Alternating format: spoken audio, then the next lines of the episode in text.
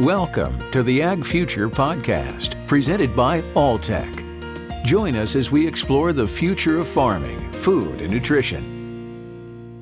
What are the big issues facing fruit and vegetable production in the 21st century? How are the most innovative producers tackling challenges from disease pressure to consumer demands? We have those questions and more for Dr. David Magana, Vice President and Senior Analyst with Rabobank's Rabo Research Food and Agribusiness Group. And thank you for joining us, Dr. Magana. Thank you for having me. The good news for fruit and vegetable producers is the rise in global incomes led by this growing middle class in developing countries and favoring increased produce consumption. But you have identified a complex convergence of challenges to, to sustainably meeting year round growing demand. Can you elaborate on those challenges? Yes. As many people know, uh, one of the main challenges for the global food system is to feed the world a growing population. By 2050, we're going to be around uh, above 9 billion people. But what is more important is that the global middle class is growing. Recent projections by OECD expect that by 2030, more than 5 billion people are going to be classified as middle class.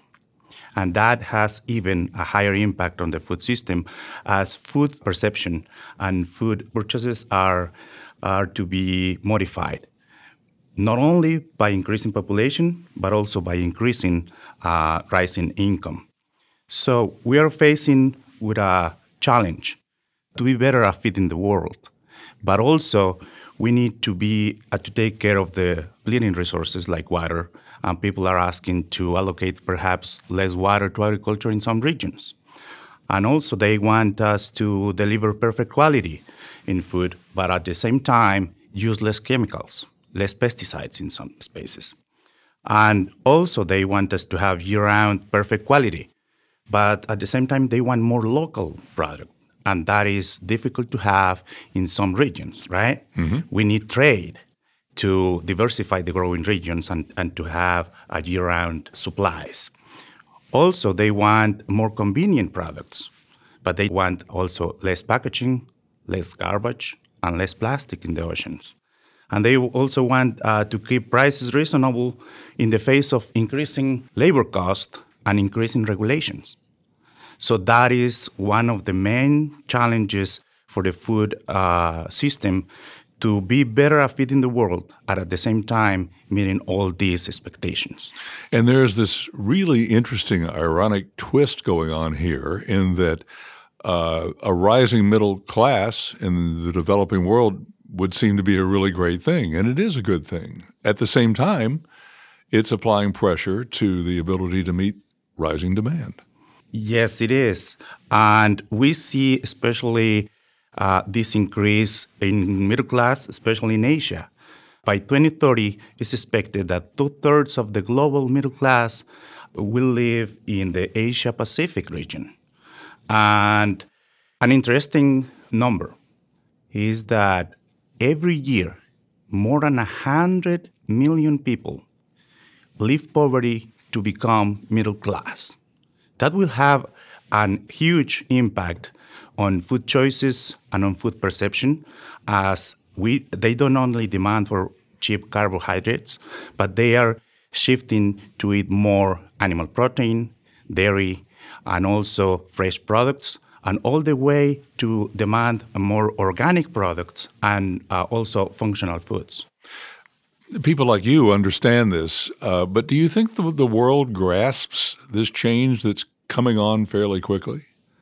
Well, that's a challenge because as uh, people increasingly live more in, in urban settings, uh, many people don't understand where food is coming from. So that is also a challenge just to educate all the people to know where that food is coming from and what that represents for the environment, for example. Dr. Magana, you have quite a bit of experience in understanding agricultural market integration under the North American Free Trade Agreement, NAFTA. What does your past research in fresh fruit and vegetable markets and food security tell you about how the global markets respond to free trade? When we have free trade, we are allowed to f- better faced uh, year round demand.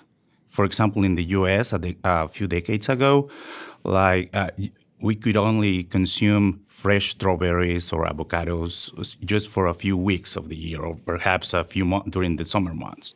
But now, given uh, this advance in trade and logistics, we have year-round supplies because now we we can uh, rely on supplies from Mexico, for example. And as a matter of fact, Mexico has become the main exporter of fresh vegetables in the world. And the main market is obviously the US market. So trade is an, uh, is an important trend in uh, fresh fruits and vegetables, and geographic proximity is key since we are uh, dealing with perishable products. What could be the consequences to agriculture of the U.S. pulling out of NAFTA? Well, that's an interesting question. Um, we just uh, released a couple of weeks ago a piece of research in the Rabo Research Group actually uh, addressing that question. And NAFTA has been in place for the last 24 years, and they have been trying to reach a new agreement for the last eight months. And just remember that um, one of the objectives of renegotiating NAFTA was to have a more equilibrated trade between the US and especially with Mexico. And if the US pulls out of NAFTA, we could actually see less imports uh, coming from Mexico, especially in durable goods. And that decrease in the level of trade would have a significant economic impact in the Mexican economy. Our macroeconomic research team uh, expects that if the US pulls out of NAFTA, the Mexican peso could depreciate up to 20%. Wow. With that depreciation rate and if trade is ruled under WTO standards, the US would be charging a most favored nation tariff, or MFN, that are quite low for fruits and vegetables. Because fruits and vegetables rely, uh, the, the US market of fresh fruits and vegetables rely heavily on supplies from Mexico. So US has a low MFN, just one digit. Like just to give an example, avocados is, is about 4% the MFN tariff that the U.S. would be imposing if, uh, in case of uh, uh, no, NAFTA is no longer in place. For strawberries and blackberries, that tariff is close to zero. Hmm. And for tomatoes and peppers, cucumbers, is around 5%. So we could see that the expected Mexican peso depreciation could more than compensate for that MFN tariff in that scenario, we could actually see higher U.S. imports of fresh uh, produce from Mexico. On the other hand, U.S. exports to Mexico and Canada would be facing a double hurdle. One is the stronger dollar, since also a Canadian dollar depreciation is expected. And two, high, higher MFNs, since Mexicans, Mexican MFNs are quite high. Mexico charges to countries without a free trade agreement, they charge tariffs of two digits. And for example, for apples and pears, it's 20%. For potatoes, up to 75%. So we could see, on the one hand, in case of an NAFTA breakup, an increased level of US imports from Mexico and Canada, and a decreased level of exports leading to an even more imbalanced trade. And this is kind of counterintuitive and is due to the fact of uh, having this currency depreciation. So, contrary to what many people expect, in, in, under this scenario, we could see that big winners of this could be U.S. consumers of fresh fruits and, and vegetables, and also packers and shippers that rely heavily on supplies from Mexico.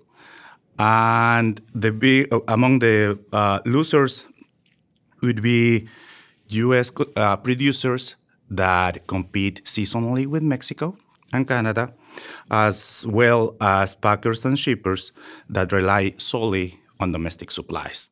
So jobs could be lost. Probably. the U.S. has had a history of ups and downs in the area of immigrant labor due to political issues. We won't go to, into those issues, but is technology stepping in to alleviate this in some ways? We hear a lot about robotics on the farm, that kind of thing. You know, that is uh, uh, an increasingly challenging aspect of uh, production, especially in the produce subsector, since it's more labor intensive than other crops, like, for example, corn or soybeans. And as uh, some players in the industry say they they have uh, made some progress in mechanizing harvesting, and some others say that there are still ways to go. And uh, when we meet with uh, our clients uh, in Mexico, uh, they say that one of the biggest constraints they have is labor. If that happens in Mexico, imagine that what that means in the U.S. And just remember that Mexico is a developing country, and as more opportunities are arising outside agriculture, uh, we will see less labor availability. Also, the growth rate of population in Mexico is expected to decrease in the next few years.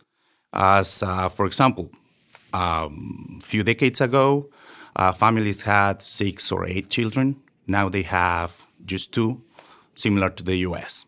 So we certainly expect that labor is going to continue to be an important constraint for the produce sector. And mechanization is a necessity.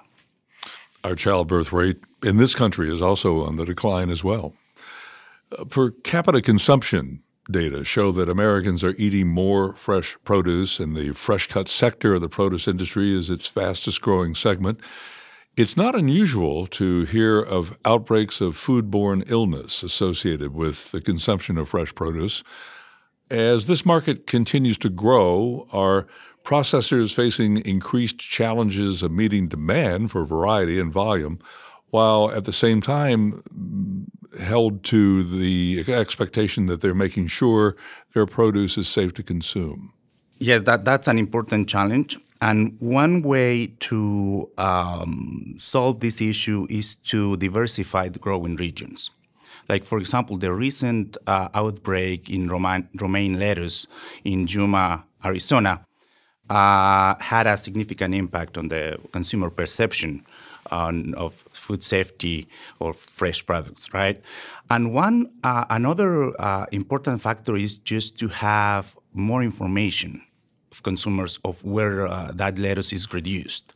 Because, for example, this outbreak occurred like a few weeks ago when Yuma production was already in the final stage and production has already moved to the coast, to the Salinas and Watsonville area. So one way to increase this is to diversify the growing regions and also obviously to have better control, doing uh, all kind of improvements in technical uh, aspects as well as food safety. And it becomes kind of a communications issue too, as you just said. Uh, I know in the case of, for example, Panera Bread Company, had to make sure that their consumers understood that their romaine lettuce and their Caesar salads, for example, uh, came from Salinas. Yes. And uh, that was a big communications undertaking. I don't know how successful it was because I imagine a lot of people just said, okay, I'm going to have a different kind of salad right now. um, what are the most innovative producers out there doing to tackle these kinds of challenges? Well, one way to do this is to continually improve varieties that they are using and uh, also improve in all kind of uh, uh, technical aspects uh, to um, make sure that we have uh, food security. Dr. David Magaña, Vice President and Senior Analyst with Rabobank's Rabo Research Food and Agribusiness Group, thank you so much for joining us. Thank you for the opportunity. Thanks for listening to another episode of the Ag Future Podcast, presented by Alltech. For show notes and more episodes, visit alltech.com forward slash ag future.